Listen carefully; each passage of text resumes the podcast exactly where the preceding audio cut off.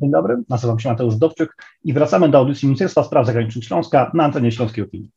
Jak wiecie, od trzech tygodni trwa konflikt, wojna na terenie naszego sąsiada, na Ukrainie i stąd pomyślałem, że w ramach naszej audycji warto porozmawiać o czymś, o czym e, część z nas myśli w takim e, naszym, na, na, na swoim podwórku, a przecież mamy wiele organizacji, które działają z pomocą humanitarną szeroko. E, sam jakby jestem osobą mocno zaangażowaną w fantastykę czy w larpy i wielu moich znajomych larpiaków organizuje szereg zbiórek, w ramach których zbierają pieniądze na wyprofilowane fundacje, które zajmują się, oraz organizacje, które zajmują się pomocą humanitarną. W ramach dzisiejszej audycji będziemy mieli gościa, gościnie, która jest przedstawicielką Polskiej Misji Medycznej. Bardzo chciałbym powiedzieć Dorotę Zadrogę, specjalistkę do spraw kontaktu z mediami. Cześć Dorota. Dzień dobry. E, hej, jakby ja przede wszystkim jestem bardzo zachwycony tym, jak dużo osób organizuje oddolne licytacje, zbiórki e, na grupach e, różnych społeczności. Ja wiem o co najmniej pięciu, gdzie, gdzie są zbierane pieniądze głównie, głównie do, do takich fundacji jak Twoja, czy jak e, PCHA i tak dalej. Powiedz mi przede wszystkim, czym zajmuje się Polska Misja Medyczna i czemu A. jesteście dzisiaj aż tak popularni? E, jesteśmy popularni ze, chyba z wielu względów. Tutaj bardzo nam pomagało też osoby, które zajmują się chociażby obecnością w mediach, więc to też nie jest tak, że jesteśmy popularni sami z siebie. Natomiast e, my jako organizacja zajmujemy się taką bardzo e, wąską, bym powiedziała, dziedziną wręcz, e, jednym z klastrów pomocy humanitarnej, czyli pomocą medyczną, tak jak sama nasza nazwa wskazuje. I od ponad 20 lat, e, już teraz 23 powolutku, e, zajmujemy się właśnie przede wszystkim zapewnianiem pomocy medycznej, najczęściej poza terytorium Polski, najczęściej kierujemy się z naszą pomocą do krajów, w których jest nie do końca wydajny system opieki zdrowotnej, na przykład, e, gdzie potrzebne są e, różnego rodzaju programy, na przykład pomagające kobietom w ciąży, które najczęściej nie rodzą w szpitalach, tylko rodzą w domach ze względu właśnie na niski poziom opieki medycznej.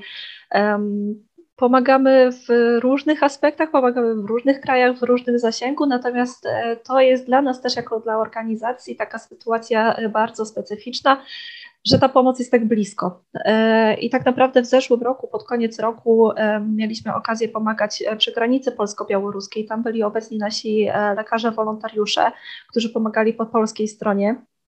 Teraz jesteśmy obecni całkowicie na terytorium Ukrainy, ale to wciąż jest bardzo blisko miejsca, z którego się wywodzimy, czyli z naszego krakowskiego biura.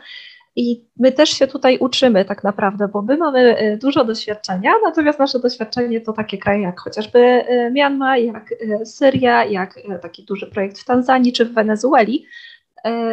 A tutaj okazuje się, że musieliśmy się zupełnie przestawić i stworzyć e, chyba największy z naszych dotychczasowych projektów i najbardziej intensywny, czyli pomoc, która przekracza tylko jedną granicę, którą kupujemy w Polsce, gdzie tworzymy sobie w Polsce siatkę kontaktów, e, siatkę magazynów, z których jesteśmy w stanie korzystać i tą pomoc dostarczać e, właśnie na terytorium Ukrainy. Tam akurat jesteśmy zaangażowani od pierwszego dnia konfliktu pomoc szpitalom. Zależy nam na tym, żeby jak najwięcej placówek medycznych było utrzymanych, e, było w stanie funkcjonować. E, oczywiście e, nie jesteśmy w stanie zmienić Dorota? tej sytuacji, że tak? Mm, jakby zanim przejdziemy jakby do Waszych aktualnych akcji, Mam parę pytań a propos tego z całej w waszej fundacji. Czy jakby Polska Misja, misja Medyczna jest jakby dziełem prywatnym, czy jakby, czy jakby podlega, wiem, pod Ministerstwo Spraw Zagranicznych, a, czy nie wiem, jest jakąś fundacją, a, która należy do jakiejś e, dużej spółki w Polsce, czy raczej jest to jakaś inicjatywa oddolna, taki jest to, tak, jest to NGOs, jesteśmy stowarzyszeniem e, działającym na zasadzie organizacji pozarządowej, więc e, nasze, nasze finansowanie jest tak naprawdę z różnych źródeł, też z programów mhm. rządowych, natomiast też e, od darczyńców indywidualnych, od firm. działamy tak, tak jak jesteśmy w stanie, nie jesteśmy Jasne. zależni tutaj od nikogo, nie mamy jednego źródła finansowania, czy nie podlegamy tylko jednym jednemu urzędowi. Patrząc na Waszą stronę internetową, widzę, że jakby byliście na praktycznie każdym kontynencie poza Antarktydą i Ameryką Północną. A... Hmm. Tak, możemy tak powiedzieć, Ameryka Północna nie do końca bym wykluczyła, ale... A, okej. Okay. okay. tak. W takim razie być może po prostu coś, coś, coś źle, źle tak, zrobiłem. Tak, ale nasze misje, tak, ale nasze misje faktycznie to y, właściwie każdy kontynent. Mhm. Zanim wybuchła wojna na Ukrainie, gdzie były Wasze największe projekty wcześniej? Jesteśmy w stanie Na pewno jednym z naszych Mhm. Na pewno jednym z największych i najdłuższych naszych projektów e, jest Syria. Tam jesteśmy obecni też od siedmiu lat. E, mamy taki projekt polegający na zakupie protez dla dzieci, które właśnie odniosły rany w wyniku wojny, e, co jest dla nich bardzo istotne ze względu na to, jak bardzo zniszczony jest ten kraj, jak wiele dzieci nie ma dostępu do edukacji, czy nie może się rozwijać i tak naprawdę dziecko, które nie może się swobodnie poruszać, czyli któremu brakuje protezy już na tym wczesnym etapie życia, a mieliśmy naprawdę dzieci kilkumiesięczne, kilkuletnie, które tych protez potrzebowały, e, są one odcięte od, e, od jakiegokolwiek funkcjonowania w społeczeństwie, są one skazane na siedzenie w domu, na wykonywanie jakichś drobnych prac, więc to jest jeden z naszych najważniejszych projektów. Na pewno dużym projektem jest pomoc w szpitalu w Niangao w Tanzanii. E, tam szkolimy kadrę właściwie wczoraj wyjechała nasza kolejna wolontariuszka, neonatolog, e, która też będzie przez kilka tygodni pomagać w tym szpitalu e, w opiece nad dziećmi, ponieważ e, Tanzania jako kraj mierzy się właśnie z bardzo wysoką śmiertelnością noworodków, z dużym ryzykiem związanym z porodami, które niestety nie odbywają się w takich warunkach, w jakich chcielibyśmy, żeby odbywały się wszystkie porody, więc tam też jesteśmy obecni od kilku lat, e, żeby zmieniać tą sytuację, żeby kobiety z Tanzanii, ale też kobiety z Mozambiku, który jest e, bardzo blisko Jankao, położone, były w stanie dotrzeć do tego szpitala, otrzymać taką opiekę.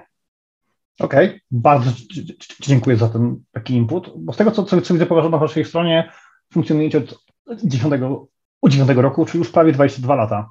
Brawo. Tak a nawet ponad. Dziękuję. E, tak, zwróćmy teraz na, do Waszej misji na Ukrainie.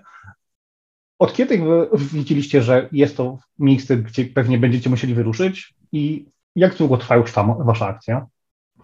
E, jesteśmy obecni od pierwszego dnia. Znaczy, chciałabym powiedzieć, jesteśmy obecni od pierwszego dnia, e, jak nastąpiła inwazja wojsk rosyjskich na Ukrainie.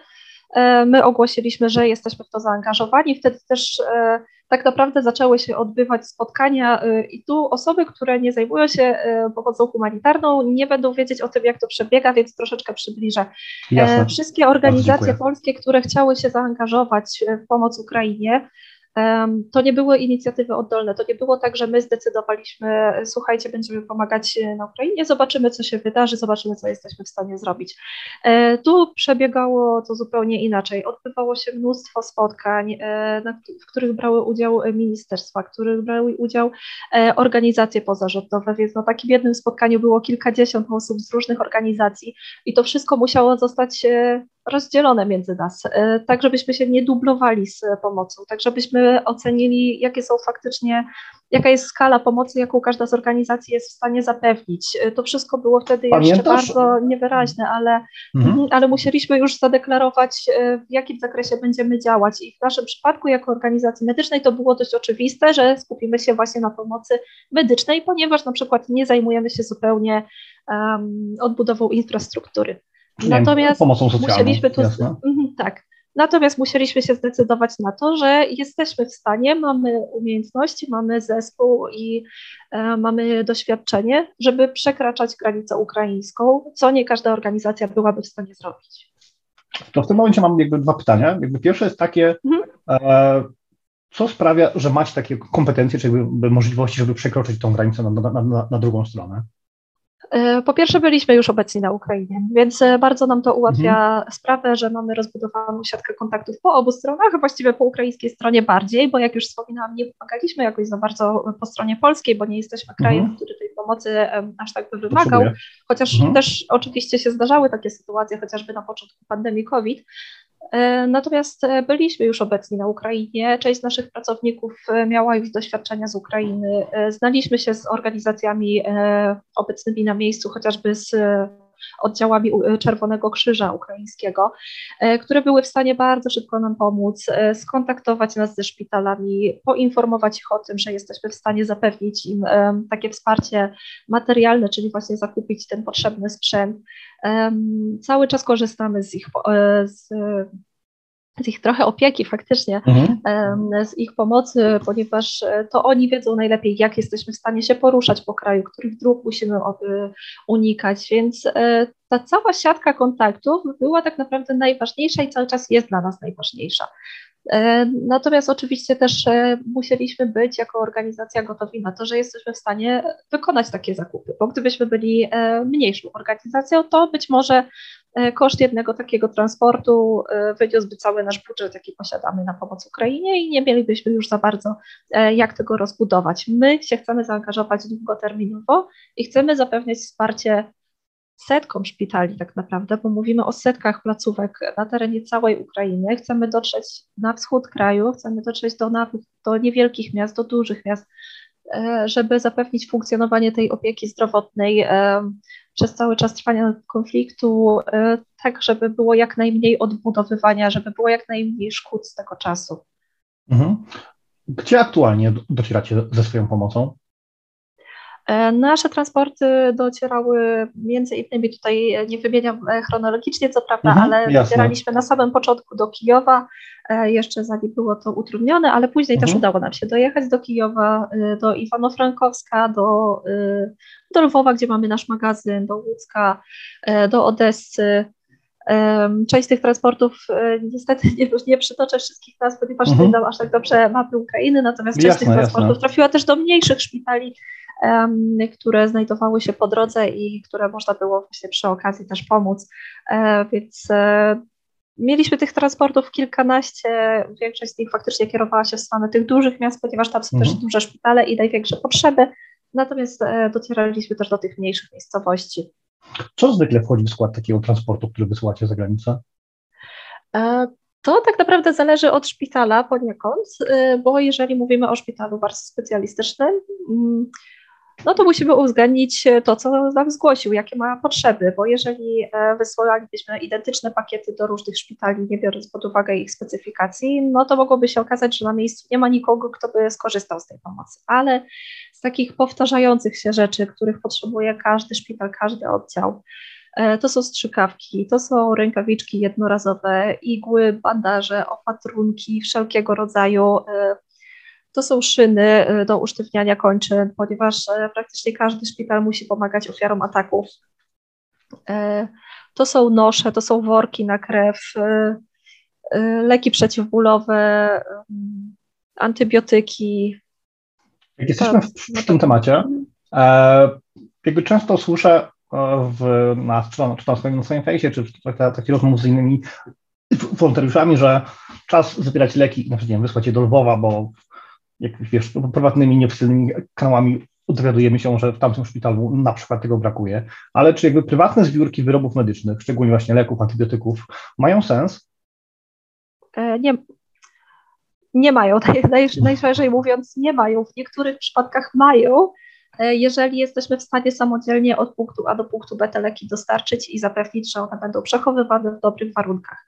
Więc jeżeli wiemy, że w kolejce na granicę czeka ktoś, kto potrzebuje lekarstw, które my jesteśmy w stanie w Polsce kupić i tej osobie dostarczyć i bierzemy to na siebie, e, i znajdziemy ją w tej kolejce na granicy, czy e, z, dogadamy się z kimś, kto przejedzie na stronę ukraińską i te leki do konkretnej osoby zawiezie, okej, okay, ma to wtedy sens. Oczywiście ratujemy życie. Natomiast jeżeli chcemy zrobić ogólnie zbiórkę leków i czekamy, aż e, ludzie albo nam e, przyniosą leki, a my je pozbieramy, spakujemy w kartonik, opiszemy, co się tam znajduje, e, to najczęściej kończy się tak, że taka osoba na przykład trafia do nas, ponieważ my faktycznie jako organizacja, my nie możemy kupować leków, ale możemy je przyjmować, możemy mieć darowizny wysuwane do nas, więc natomiast my korzystamy z systemu ewidencji który został nam wskazany przez ministerstwo. E, musimy mieć ten program u siebie zainstalowany. Musimy rozliczyć się ze wszystkiego, co będzie przewożone przez granicę i będzie to przewożone w imieniu organizacji e, świadczącej pomoc humanitarną. E, musimy mieć to wszystko skontrolowane i musimy przejechać konkretnym przejściem granicznym, na które zostajemy wskazani. Jeżeli taka osoba przeprowadza na własną rękę zbiórkę leków, to w pewnym momencie może się okazać, że no okej, okay, wykupiła leki, teraz tych leków już nie ma na rynku, więc komuś może ich e, zabraknąć. E, natomiast nie ma pomysłu na to, jak teraz je przetransportować, bo właśnie zderza się z tą ścianą, że e, przekraczamy granice. Nie wszystkie leki, które są dostępne w Polsce, są identyczne z ukraińskimi. Niektóre są, w niektórych nie mamy leków, niektóre inaczej się nazywają, niektóre są inaczej opisane. I tu mogę przytoczyć historię mojej siostry, która pracuje w aptece. Mhm. Więc regularnie właśnie trafiają do niej osoby, które przyjeżdżają z receptami na lekarstwa, które tak naprawdę trzeba wyjaśnić na to, mm, jak te lekarstwa działają, e, czy są w stanie je przyjmować, czy rozumieją, e, w jaki sposób przyjmować te lekarstwa wykupione w Polsce. Też zupełnie inaczej wyglądał system e, zakupu lekarstw w Ukrainie, gdzie na przykład nie trzeba było mieć recepty na antybiotyki. W Polsce trzeba mieć tą receptę, więc nie można wykupić takich ilości antybiotyków, które zapewniłyby funkcjonowanie chociażby przychodni. Można to zrobić może dla jednej osoby.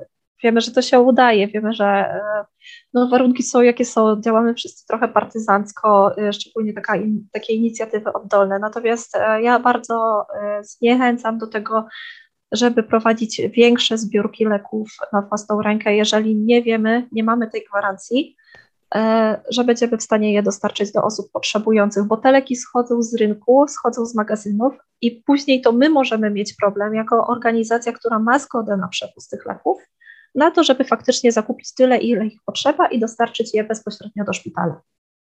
Okej, okay. a co ze zbiórkami materiałów opatrunkowych? I je warto Tutaj robić, też do... mhm. E, my akurat e, jako organizacja też e, nie korzystamy z takich zbiórek.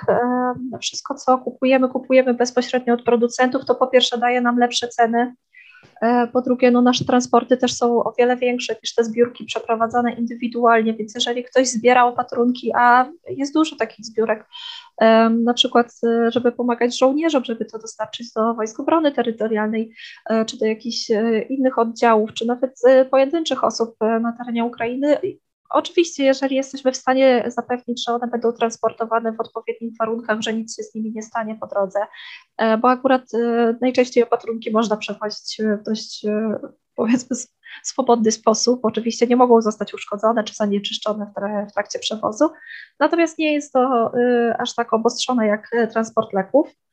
E, faktycznie, jeżeli jesteśmy w stanie to dowieść, jeżeli wiemy, że możemy to e, wrzucić do któregoś samochodu, który będzie jechał przez granicę i nie przekroczymy e, jakichś narzuconych liczb towaru, które przewozimy, czemu nie?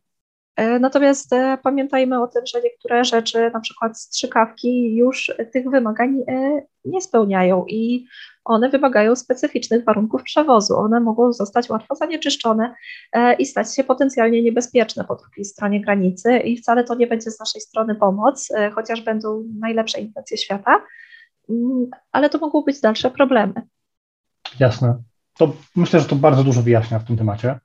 E, na razie wspomnieliśmy o tym, że Polska Misja Medyczna skupia się na transportach medycznych oraz jakby rzeczy, które są wysłane do ukraińskich szpitali ale czy poza transportami aktualnie prowadzicie też jakieś inne działania na Ukrainie?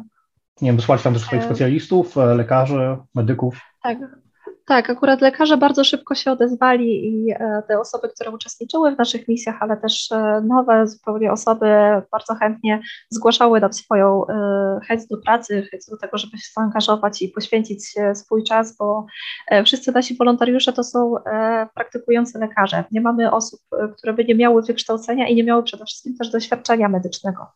To jest też taka bardzo charakterystyczna dla nas, dla nas rzecz. My nie mamy wolontariuszy, którzy by mm, bez umiejętności medycznych pomagali.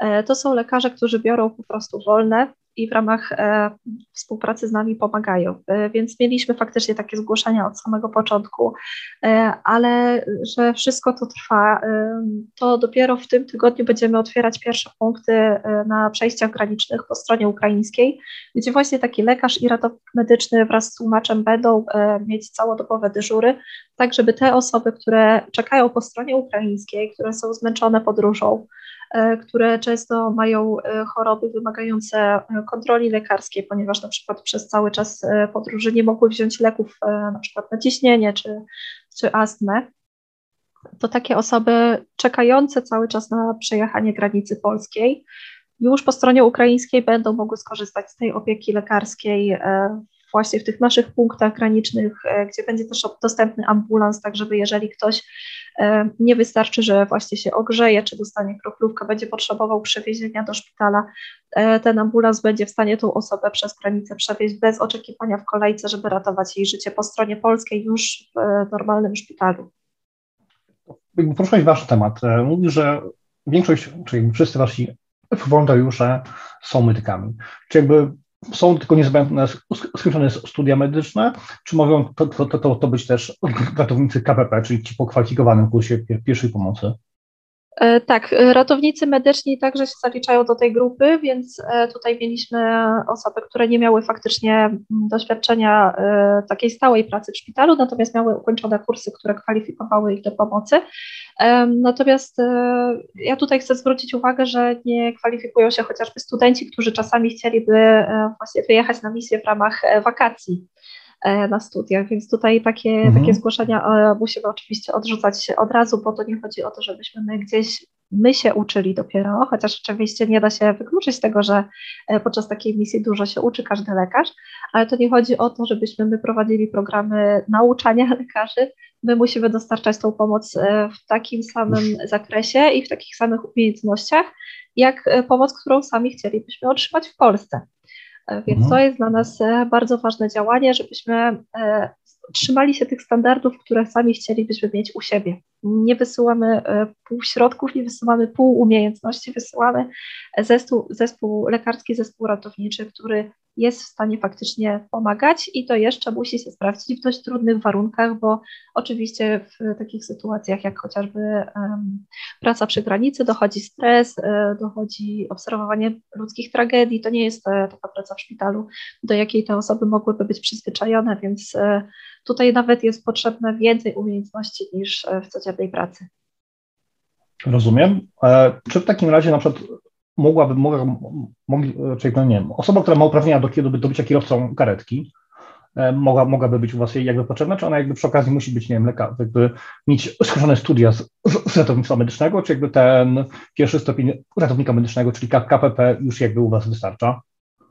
Czy jakby to jest zbyt szczegółowe pytanie w tym momencie i raczej... E, to jest, to jest tak, to jest zbyt szczegółowe Dobra, pytanie, to bo to zależy od projektu. Tak, no jasne. to zależy od projektu i od tego, na co jesteśmy w stanie sobie mhm. też pozwolić. Myślałem w tym momencie też jeszcze nad tym, e, bo jeżeli będziecie stawiali swoje punkty po ukraińskiej stronie, to pewnie poza jakby pracą taką typowo medyczną będziecie, będzie, dobrze byłoby, gdybyście tam mieli też taką osobę, która by wam, nie wiem, pilnowała porządku kolejki, czy was wspierała, ale to pewnie jakby jeszcze pewnie trwają, trwają jakieś, jakieś ustalenia, więc aktualnie a pewnie zgłoszeń jakby nie przyjmujecie. Chociaż właśnie, gdybym na przykład był lekarzem, chciałbym się zapisać do Polskiej Misji Medycznej, to co powinienem zrobić? Wystarczy wejść na stronę Polskiej Misji Medycznej. E, na największym naszym e, głównym zdjęciu e, można przejść od razu do zakładki Ukraina, którą specjalnie stworzyliśmy, żeby to wszystko poukładać, żeby właśnie skrócić ten łańcuch zgłaszania potrzeb przez szpitale, ale też właśnie zgłaszania się jako wolontariusza, więc najłatwiej jest po prostu wejść na naszą stronę, wypełnić formularz stronę Polskiej Misji Medycznej pmm.org.pl. E, na głównej stronie można znaleźć zakładkę Ukraina e, i tam jest naprawdę rozpisane wszystko, w jaki sposób nas wspierać, w jaki sposób się do nas zgłosić jako wolontariusz, w jaki sposób przekazać nam informacje na przykład o tym, że wiemy, że jakiś szpital potrzebuje pomocy, a jeszcze do nas nie dotarł. Okej. Okay. Jakby zachęcam słuchaczy do zgłaszania jej, czyli jakby spełniają się kompetencyjnie.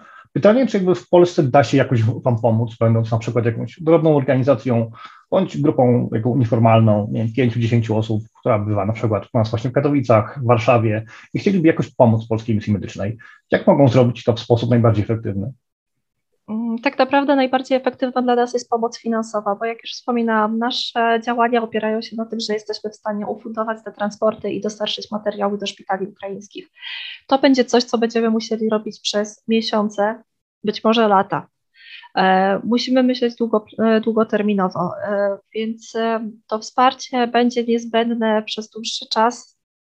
Natomiast wiemy, że entuzjazm ludzi do pomagania, ale też ich możliwości w którymś momencie się skończą.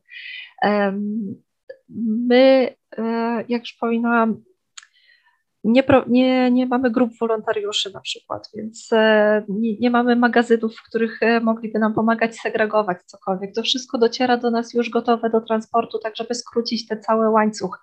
Więc my e, na podstawie informacji, które otrzymujemy z, z ukraińskiego szpitala, przekazujemy całe takie zamówienie do magazynów I tak naprawdę potrzebujemy tutaj tylko kierowców. Natomiast kierowców mamy, tu też e, już zgłosiły się do nas osoby, które e, najczęściej też e, albo pochodzą z Ukrainy, albo dobrze znają ten kraj, już tam jeździły jako kierowcy, że są gotowi takie transporty wykonywać i przekazywać dalej. Więc tak naprawdę, jeśli chodzi o możliwości pomagania nam z Polski, to to jest nagłaśnianie naszej działalności, to jest wspieranie naszych zbiórek, to jest uczestniczenie w wydarzeniach, e, które też e, przekazują e, dochód na, na naszą organizację, a my jesteśmy w stanie te środki rozdysponować na pomoc już na stronie ukraińskiej. Macie aktualnie już jakiś horyzont czasowy, na jaki planujecie być obecni na Ukrainie? Czy tak naprawdę do momentu, aż tam będą, będą, będzie potrzeba Waszej obecności, to tak długo będziecie starali się być na miejscu? Tak naprawdę jak długo będzie potrzeba, więc nawet nie jesteśmy w stanie przeliczyć tego tak długo, jak będzie trwał konflikt, bo po konflikcie trzeba będzie też odbudować wiele z tych e, e, placówek, ale też odbudować system opieki zdrowotnej, ponieważ e, chociażby w tym momencie wstrzymane są programy szczepień albo są one utrudnione, więc trzeba będzie nadgonić te zaległości, żeby zapobiegać epidemiom. Także nasza pomoc e, myślimy, że realnie możemy założyć już w tym momencie, że będziemy tam konieczni do 2025 roku. Natomiast na ten moment, jeśli chodzi o takie krótsze planowanie, e, nasze punkty przy granicy zakładamy na przynajmniej 3 miesiące. To ma być taka pomoc doraźna i tu będziemy obserwować, jak dalej będą e, wyglądać szlaki migracyjne, e, czy ta pomoc będzie dalej potrzebna, ile osób będzie się decydowało na opuszczenie kraju, ile zdecyduje się na to, żeby właśnie dojść e, do granicy polskiej, dotrzeć do granicy polskiej. Mm, natomiast jeszcze mamy taki założony plan dalszej pracy to będzie szpital polowy, który też będzie wspierał e, brakujące miejsca tak naprawdę szpitalne e, po stronie ukraińskiej, więc ten szpital polowy dopiero zacznie funkcjonować w ciągu myślę dwóch miesięcy.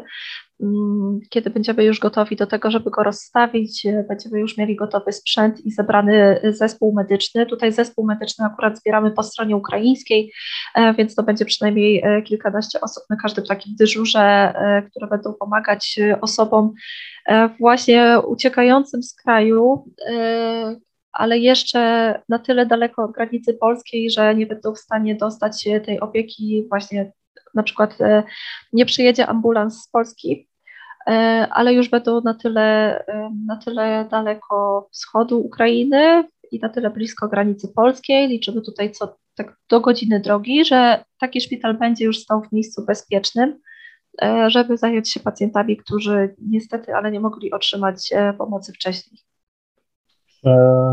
Macie już wybraną lokalizację, gdzie ten szpital polowy będziecie chcieli postawić?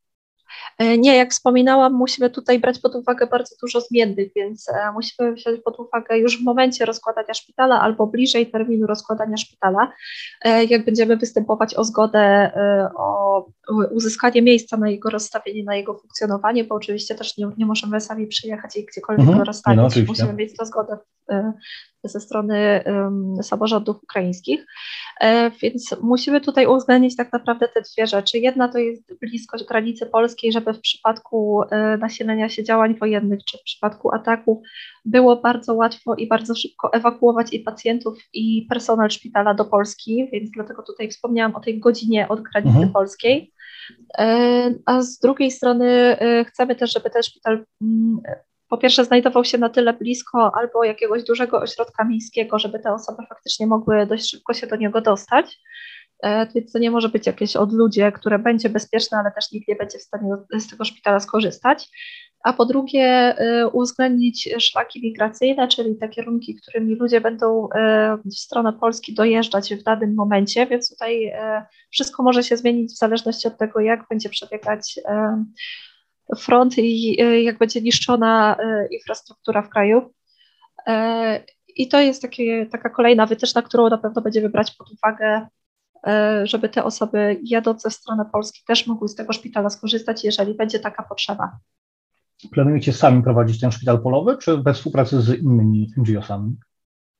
E, na ten moment e, mamy plan, żeby e, prowadzić ten szpital we współpracy z taką amerykańską organizacją. W, w najbliższych dniach będziemy ujawniać więcej szczegółów na temat naszej współpracy w ustaleniu z naszym partnerem, ale mamy tutaj wsparcie bardzo dużej amerykańskiej organizacji, która też nam w tym pomoże. Czy poza tą fundacją ze Stanów prowadzicie jakieś inne projekty we współpracy z innymi NGO-sami z Polski, z Europy, z innych części świata? E, część NGO-sów. Frontu, frontu ukraińskiego oczywiście, jakby w temacie innych e... państw później pewnie porozmawiamy jeszcze. E, tak, no jeżeli chodzi o pomoc, to faktycznie NGOsy z krajów e, na przykład Europy Zachodniej, czyli chociażby z Niemiec e, przekazywały nam transporty leków czy transporty opatrunków, które po prostu oni nie byli w stanie przez terytorium Polski przewieźć i nie są u nas też zarejestrowani jako organizacje, więc nie mogą tej pomocy tak świadczyć bezpośrednio.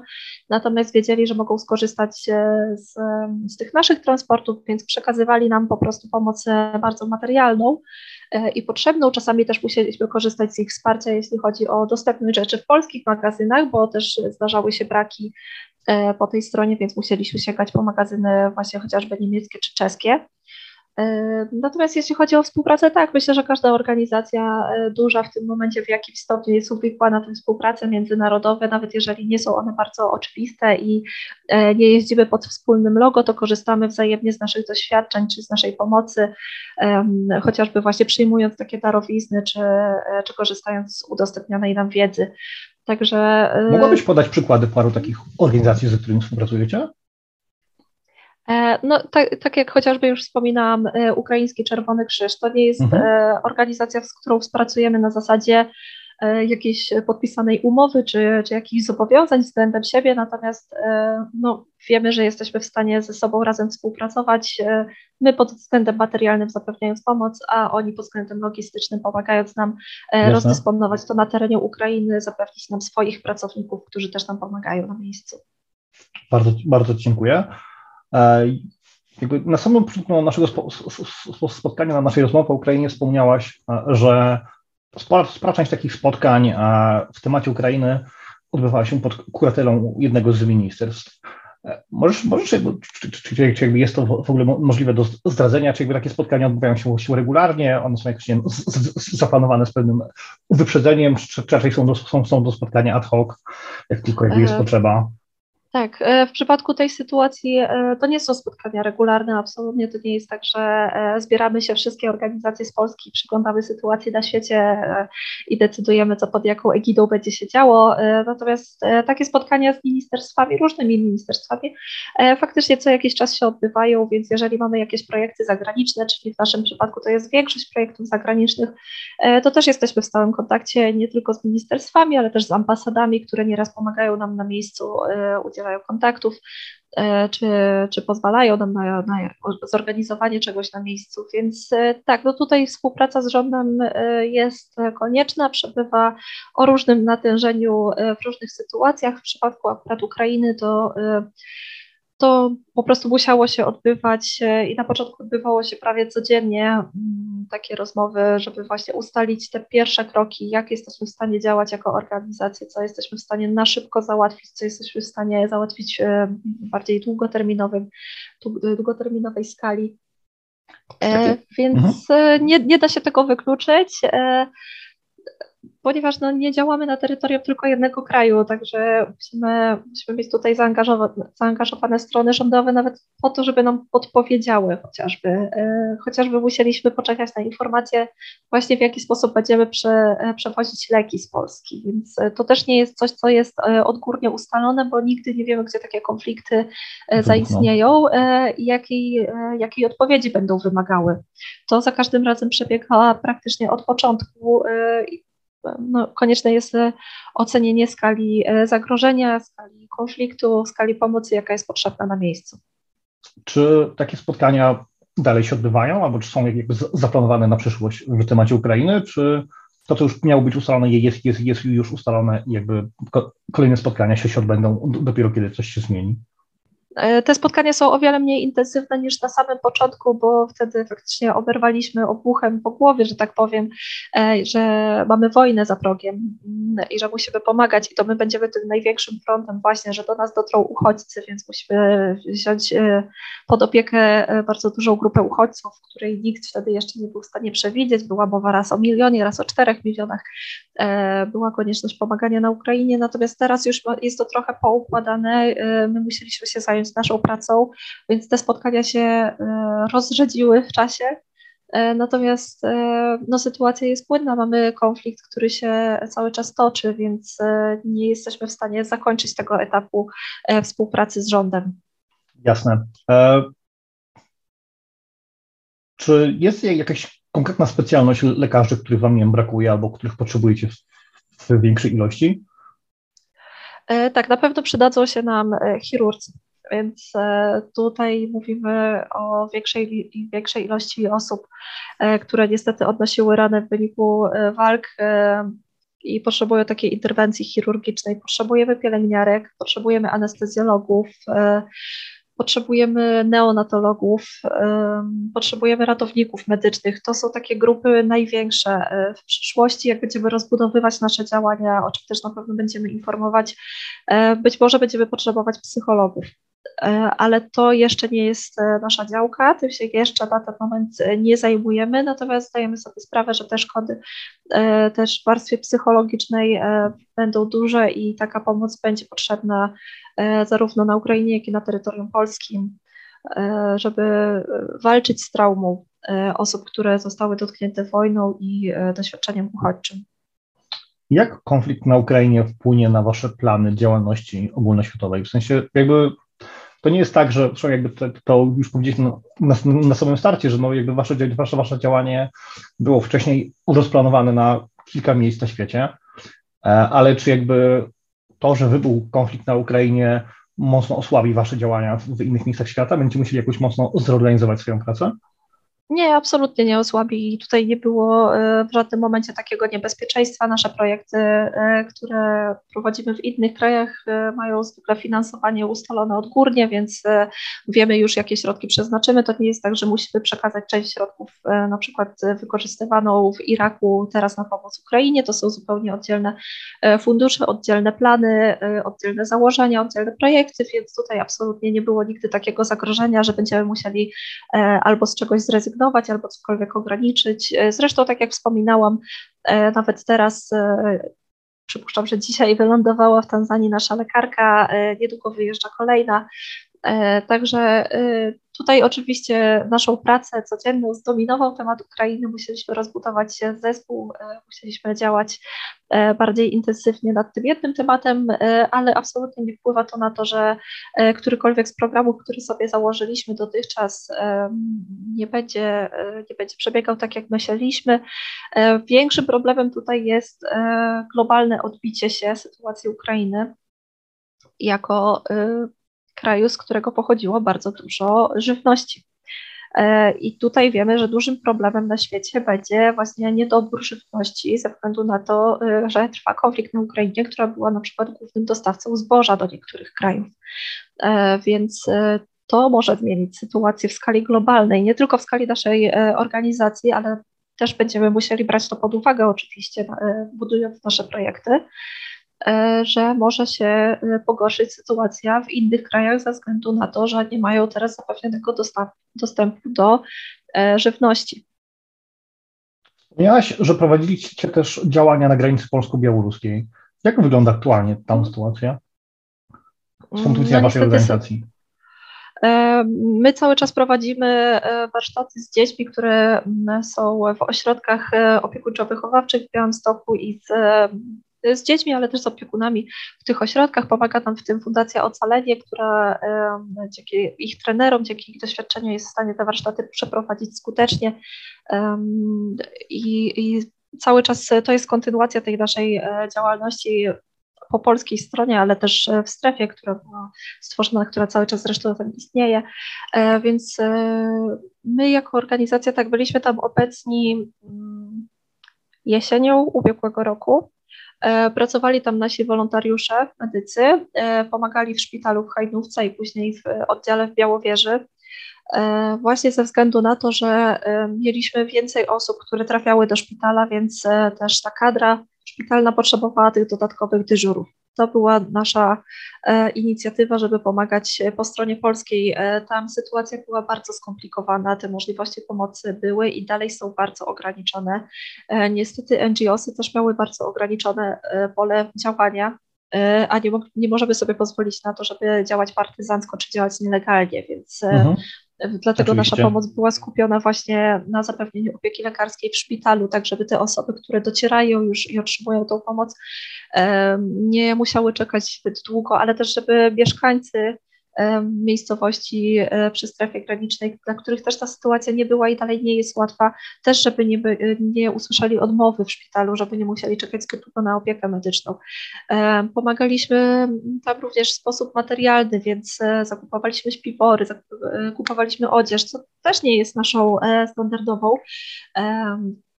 działalnością, zwykle tego nie robimy, natomiast to były potrzeby nam zgłoszone. E, i żeby jak najskuteczniej tą pomoc zapewniać, odpowiedzieliśmy na te potrzeby.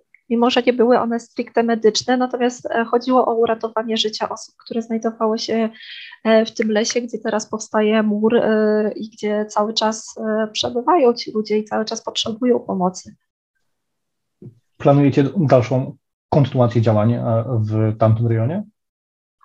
Jesteśmy na to gotowi, ale y, nie otrzymaliśmy informacji o tym, żeby nasza pomoc y, była w stanie tam faktycznie skutecznie działać. E, mhm. Pomoc jest potrzebna, natomiast cały czas mówimy o tym newralgicznym fragmencie ziemi pomiędzy Polską a Białorusią, raz, raz Polską, raz Białorusią, e, gdzie po prostu nie są dopuszczani nie są dopuszczani lekarze z zewnątrz, nie są dopuszczane NGOsy z zewnątrz, nie możemy po prostu wziąć apteczki i pójść do lasu i szukać tych ludzi. Więc niestety my tutaj też odbijamy się od tego muru biurokracji, e, który działa na tej samej zasadzie, na której działał we wrześniu ubiegłego roku. I tu się nic nie zmieniło. E, zmieniła się tylko ilość osób potrzebujących e, pomocy. Patrząc na Waszą stronę, widzę, że, wasze, że, że, że Wasz projekt jakby dalej działa w Syrii. Czy tutaj mamy jakiś e, cenzus czasowy, bądź też e, mogłabyś nam jakby przybliżyć to, co jakby robicie w Syrii? Już mówiliśmy o procesach, o, o procesach dla dzieci, o odbiorze porodów. Czy poza tymi, tymi odnogami Waszej działalności e, w Syrii, nie wiem, ma, macie może, może też tam jakiś swój szpital polowy? Jak wygląda Wasza działalność? E, nie, szpital polowy to nie, mhm, szpital polowy to nie jest akurat nasza działalność stała. Mhm. E, w Syrii korzystamy też, e, nie mamy też lekarzy polskich w Syrii. Mm, to jest bardzo też specyficzne miejsce, że nie jesteśmy w stanie założyć tam naszego biura. Dopiero od niedawna, mimo że jesteśmy tam obecni de facto od kilku lat, dopiero od niedawna jesteśmy tam formalnie zarejestrowani i to tylko w jednym fragmencie Syrii. E, żeby, żeby móc tam operować jako organizacja, założyć chociażby konto bankowe. E, natomiast e, tam we współpracy z syryjskimi lekarzami właśnie przede wszystkim skupiamy się na tym, żeby zapewnić protezy dla dzieci i protezy dla kobiet, bo to są dwie takie grupy, które poza osobami starszymi no, są najbardziej dotknięte skutkami wszelkich konfliktów i wszelkich um, sytuacji ciężkich, że tak powiem, czyli nie tylko konfliktów, ale też chociażby katastrof naturalnych. E, najczęściej właśnie te grupy e, jako ostatnie otrzymują pomoc, e, są najszybciej spychane na margines, mm, więc to jest to jest ważna rzecz w naszym projekcie syryjskim. Nie mamy tam żadnego terminu czasowego, a wręcz właśnie jak wspomniałam, jesteśmy mhm. zarejestrowani, więc możemy się tam jeszcze rozwijać. E, możemy na przykład angażować inne NGOsy, które chciałyby przekazać nam środki do tego, żeby właśnie przekazały je na pomoc w Syrii, e, co jest e, też bardzo powszechną praktyką. Może, może to jest dla kogoś nowość, ale takie organizacje pozarządowe mogą mieć zebrane środki, natomiast nie prowadzić konkretnego projektu w jakimś miejscu, Mhm. E, I wtedy skorzystać z takiej strony trzeciej, czyli na przykład e, nas, obecnych e, na miejscu, zarejestrowanych, którzy jesteśmy w stanie rozliczyć wszystkie te wydatki, ale też prowadzić nasz projekt dzięki temu. Więc nie, akurat jeżeli chodzi o Syrię, to jest coś, gdzie absolutnie nie stawiamy, nie stawiamy mhm. granicy, szczególnie biorąc pod uwagę, że wojna w Syrii cały czas trwa i dopiero w ubiegłym tygodniu mieliśmy kolejną rocznicę tej wojny i e, już od 11 lat e, te działania na terytorium syryjskim e, trwają i kolejne osoby niestety odnoszą tam rany. Więc mamy tutaj dzieci, które przez całe swoje życie nie były w szkole na przykład, bo nie miały takiej możliwości. Mm, też z racji naszego zaangażowania w Syrii odpowiadamy na takie potrzeby klimatyczne, że tak powiem. E, nie są to jakieś może katastrofy, ale osoby, które mieszkają w obozach dla uchodźców północno-zachodniej Syrii, czyli tam właśnie, gdzie prowadzimy naszą klinikę ortopedyczną. Mm. często niestety doświadczają ciężkich warunków pogodowych, bo ustawione tam są namioty, które no nie powinny tak, znaczy nie służą dobrze dłużej niż przez 2-3 lata tak naprawdę. To jest no taka specyfika obozów dla uchodźców, które właśnie są zbudowane z namiotów, one no, niszczą się dość, dość mhm. szybko. E, a osoby w, w tych obozach mieszkają po kilka lat. Jak już wspomniałam, wojna trwa 11 lat, więc możemy mieć osoby, które od 11 lat mieszkają w tym samym namiocie, który jest już doszczętnie zniszczony. Więc um, Syria jako kraj, y, który jest położona w takim bardzo charakterystycznym miejscu na suchym płaskowyżu, y, jest bardzo dotknięta zarówno zimą, jak i, y, jak i latem. E, latem temperatury w ubiegłym roku sięgały prawie 50 stopni. E, w namiotach nie było żadnego przewiewu oczywiście. E, źródła wody są bardzo ograniczone na miejscu. Pojawiały się infekcje, pojawiały się biegunki, zatrucia i to była większość przyjęć w izbach, właściwie w izbach przyjęć na terenie obozu. E, natomiast zimą e, te namioty są zalewane wodą, e, zasypywane śniegiem. Mm, osoby ogrzewają się z użyciem różnego, różnych piecyków, palą w nich śmieci, bo opał jest bardzo drogi. Ceny w Syrii właściwie dublują się co roku, jeśli chodzi o wszelkie produkty.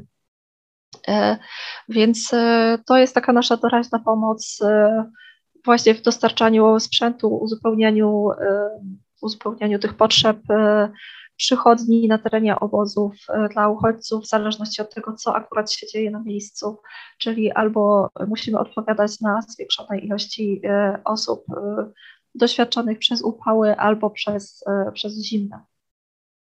Jeden z głośniejszych odcinków, które udało mi się nagrać na ten podcast, to odcinek z doktorem Michałem Lubiną. A propos sytuacji w Birmie, zwanej też Mianmą, Widzę, że tam również prowadzicie swoje działania. Byłabyś w stanie nam przybliżyć chociaż, chociażby w paru słowach, na czym polega akcja Polskiej Misji Medycznej w Mianmie?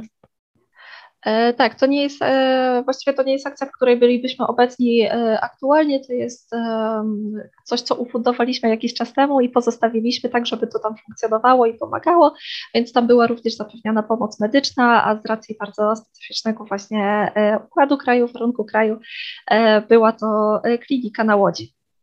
E, która jest w stanie docierać do osób, e, które mają problemy dotarciem do takiego tradycyjnego szpitala, e, żeby otrzymać pomoc medyczną, więc tam taka klinika podróżuje między wioskami, jest w pełni funkcjonalna. Na tej klinice w zależności od potrzeb, czasami mogą płynąć dentyści, czasami mogą płynąć pediatrzy. E, w przypadku COVID-u e, klinika służyła do tego, żeby docierać z programem szczepień, czy docierać z informacjami na temat zagrożenia COVID-em. E, więc to nie jest taka nasza trwająca akcja, ale cały czas pomagająca osobom na miejscu, żeby mieć tą pomoc medyczną zapewnioną. Przewód wojskowy, który dokonał się w Miami rok temu, jakoś wpłynął na działanie tej kliniki? Czy raczej władza w Birmie nie wpływa na to, jak działa e, nie, którą e, pomogliście stworzyć?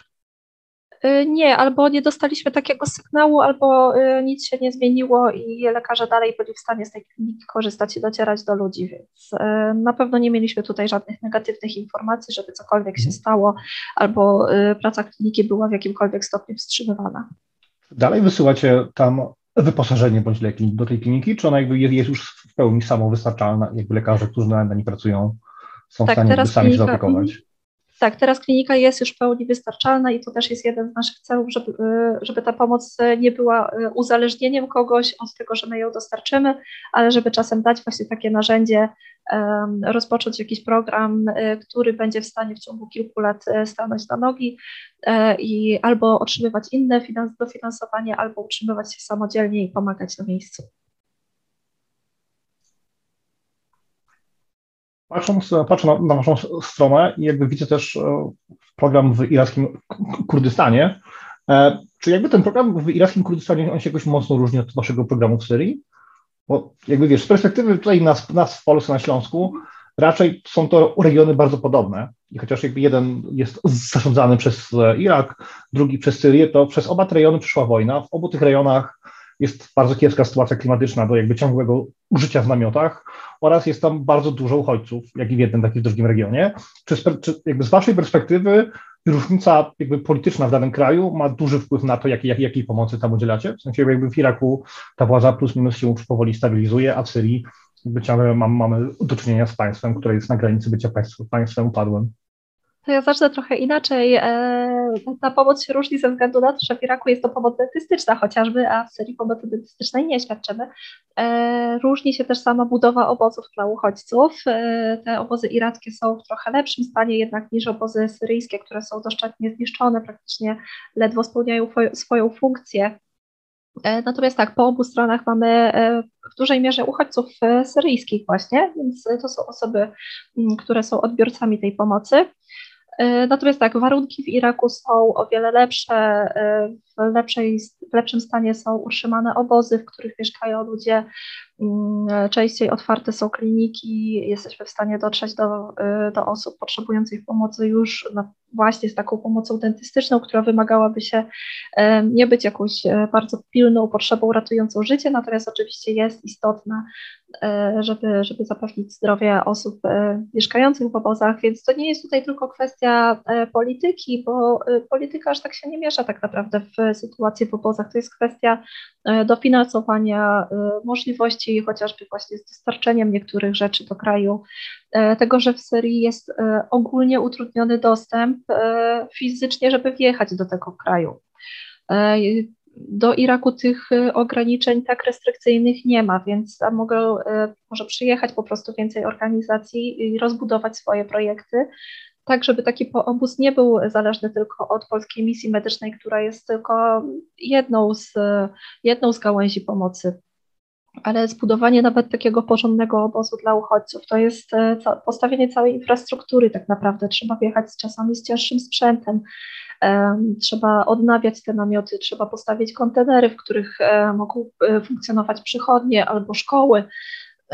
Więc no tutaj sytuacja faktycznie jest różna, nie tylko ze względów politycznych, ale też ekonomicznej sytuacji kraju, w jakiej się znajduje. No i pamiętajmy oczywiście, że Syria jest też krajem cały czas pogrążonym w wojnie domowej, więc e, wszystko jest tam mniej stabilne. E, te podwyżki dotykają ludzi bardziej niż w Iraku, jakkolwiek sytuacja w Iraku też nie jest idealna. Natomiast Syryjczycy są tutaj najbardziej dotkniętą grupą. Państw, które mnie chyba najbardziej zaskoczyły na liście państw, gdzie jakby świadczycie swoją pomoc, to jest Wenezuela, bo chociaż oczywiście wszyscy w Polsce, zdaje się, jakby wiemy, jak skończyła sama, sama gospodarka wenezuelska, to jednak ona jakby nie była krajem, przez, przez który przeszła wojna, a wydawałoby się, że jakby pomoc humanitarna głównie tyczy terenów, gdzie toczy się wojna. Czym różni się wasza misja w Wenezueli od misji w pozostałych krajach? Mm, tak, Wenezuela faktycznie nie jest krajem, e, w którym mówilibyśmy o wojnie, i to jest e, taki ewenement na skalę światową, że jest to jednocześnie jeden z największych kryzysów migracyjnych i to jest największy kryzys migracyjny nie wynikający właśnie z działań wojennych. Natomiast w ogóle e, Ameryka Łacińska jest też specyficzna, że faktycznie nie ma tam też Ameryka Centralna, nie ma tam trwających konfliktów, nie ma tam trwających wojen, natomiast sytuacja jest niebezpieczna um, i, i, taka pomoc jest potrzebna. Jeszcze to wszystko się dodatkowo pogorszyło w czasach COVID-u, kiedy więcej osób e, zostało właśnie powiedzmy zepchniętych na margines, to nie jest e, trafne określenie, ale e, powiedzmy, że teraz je zastosujmy. Mhm. I tej pomocy potrzebują i to, że w Wenezueli nie ma wojny, to tak naprawdę nie zmienia faktu, że y, kobiety były pozbawione opieki medycznej y, w czasie ciąży, a my taką właśnie opiekę zapewniamy właśnie w Wenezueli. Zresztą pomoc właśnie, jak już wspominałam wcześniej, matkom i dzieciom, to jest, y, to nie jest nasz projekt, to jest tak, ale to jest jedna z najważniejszych rzeczy, którą się zajmujemy i na których się skupiamy.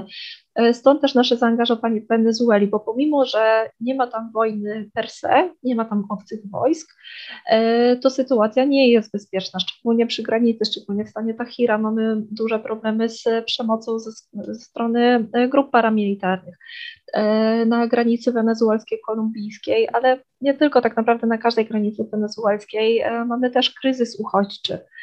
Mamy miliony osób, które musiały opuścić kraj, mamy problemy z funkcjonowaniem szpitali, bo y, chociażby nasza klinika w Rubio, ale też e, szpital w Caracas e, opowiadają nam, lekarze z tych szpitali, z tych klinik opowiadają nam historię o tym, jak, y, jak to jest funkcjonować w szpitalu, w którym nie ma strzykawki, jak to jest e, prowadzić pacjentów, jeżeli mamy przerwy w dostawie prądu, kiedy nie stać nas na to, żeby opłacić rachunki za prąd. Już nie mówiąc o tym, że nie stać też ich na to, żeby opłacić rachunki lekarzy.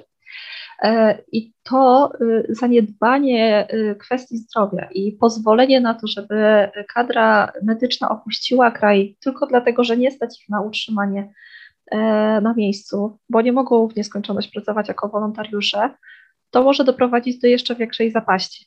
I chcemy y, Chcemy, żeby pozostali, żeby mieli zapewnione te wypłaty, żeby te kliniki funkcjonowały, żeby pacjenci otrzymali pomoc, ale też, żeby myśląc o przyszłości, e, wykształcona, wykształcona kadra nie opuściła całkowicie tego kraju, a e, jest to bardzo kuszące, nie ukrywajmy, że jeżeli mhm. mamy do wyboru zarobić 10 dolarów w Wenezueli albo wyjechać, e, nostryfikować nasz dyplom w miarę możliwości, albo podjąć się jakiejkolwiek innej pracy i zarobić lepsze pieniądze, no to Wenezuela nie jest idealnym miejscem, żeby zostać, ryzykować życie. Tutaj tak naprawdę te osoby zostały tylko ze względu na e, pewnego rodzaju misję, którą czują i powołanie do tej pracy i e, odpowiedzialność za pacjentów.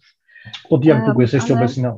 Skończ, jasno, sorry, że, że, że, że, że słowo. Tak, więc e, każdy z tych programów jest inny, każdy być może w, e, inaczej się kształtuje, jest inaczej finansowany, polega na czym innym, natomiast e, wszystko wynika to, wszystko wynika i wszystko sprowadza się do tego, żeby zapewnić pomoc medyczną i ratować życie na miejscu, niezależnie od tego, czy ktoś został dotknięty huraganem, czy ktoś musiał uciekać ze swojego domu, czy ktoś po prostu nie ma dostępu do lekarzy, ponieważ jest ich w kraju za mało. Pamiętasz, jak wyglądał start waszej akcji w Wenezueli? Mm, nie byłam niestety na początku naszej akcji A, w Wenezueli. Dołączyłam do zespołu później, więc e, mhm. wiem, co się dzieje na bieżąco, natomiast e, nie, nie Dobra. Niestety, ale nie powiem po starcie. Bardzo dziękuję za całą dyskusję. Czy chciałbyś może coś powiedzieć na koniec albo o Ukrainie, albo o waszych działaniach? E, I oczywiście jakby zachęcamy do wpłat na konto Polskiej Misji Medycznej. Robicie wspaniałą robotę i jestem przeszczęśliwy, że będę mógł podzielić się ze, ze słuchaczami moją rozmową z Tobą. Dorota, chciałabyś coś jeszcze przekazać? W takim razie, jeżeli tak, to mikrofon tak, jest Twój. Tak, chciałabym na pewno podziękować wszystkim osobom, które się zaangażowały w pomoc, niezależnie w jakiej skali ona y, przebywała, y, jak długo będziemy mieli na nią siłę. Mam nadzieję, że jak najdłużej. Y, pamiętajmy, że to nie są wyścigi, nie musimy tutaj się rozliczać z każdej godziny, którą poświęciliśmy też na to, żeby zadbać o siebie, bo wszyscy potrzebujemy chwili odpoczynku, nie możemy cały czas skupiać się tylko na pomocy, nawet jeżeli jesteśmy w takiej sytuacji jak obecnie, bardzo intensywnej. Pamiętajmy o tym, żeby przede wszystkim pomóc pomóc też sobie, e, nie pozwolić sobie na to, żeby się wypalić tą pomocą, ponieważ będzie ona potrzebna jeszcze przez długi czas. E, będzie się zmieniać, e, te potrzeby będą różne, skala pomocy będzie różna, więc angażujmy się dalej, obserwujmy sytuację, ale nie pozwalajmy sobie na to, żeby za szybko się wypalić tej pomocy. Dzięki. Ja w tym momencie chciałbym tylko jeszcze podziękować grupie Wiewióry. To jest grupa na Facebooku zrobiona przez larpowców, fantastyków, e, czy jakby no, czytelników fantastyki. Z tego co wiem, zebrali dla Polskiej Misji Medycznej 700 tysięcy złotych. To jest ogromna kwota i bardzo Wam dziękujemy za Waszą zbiórkę. Dzięki wielkie. Tak. Tak, dziękujemy bardzo. Nie, nie spodziewałam się takiej kwoty, szczerze mówiąc, ale na pewno będzie dobrze wykorzystana. Dziękuję bardzo.